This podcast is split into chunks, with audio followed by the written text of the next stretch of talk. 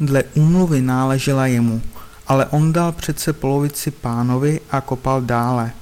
Konečně přišel na železné dveře a když je otevřel, byl tu podzemní sklep a v něm nesmírné bohatství. Tu slyší z jedné skříně ve sklepě hlas. Otevři, pane můj, otevři. I pozdvihl víko a ze skříně vyskočila krásná pana, celá bílá, poklonila se mu a řekla, jsem tvoje štěstí, jehož si tak dlouho hledal.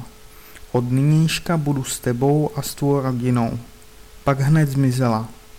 On se pak o to své bohatství opět podělil se svým bývalým pánem a i tak zůstal nesmírným boháčem a jeho jmění se den ode dne množilo.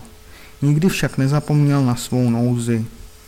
Jednoho dne, když se procházel po městě, potkal svého bratra, jenž jsem přišel za svým obchodem. Vzal ho sebou domů a vypravoval mu svůj příběh, jak viděl jeho štěstí na poli sbírat klásky, jak a kde se své bídy sprostil a jiné věci. Hostil ho u sebe po několik dní a potom mu dal na cestu mnoho peněz a jeho ženě i dětem také.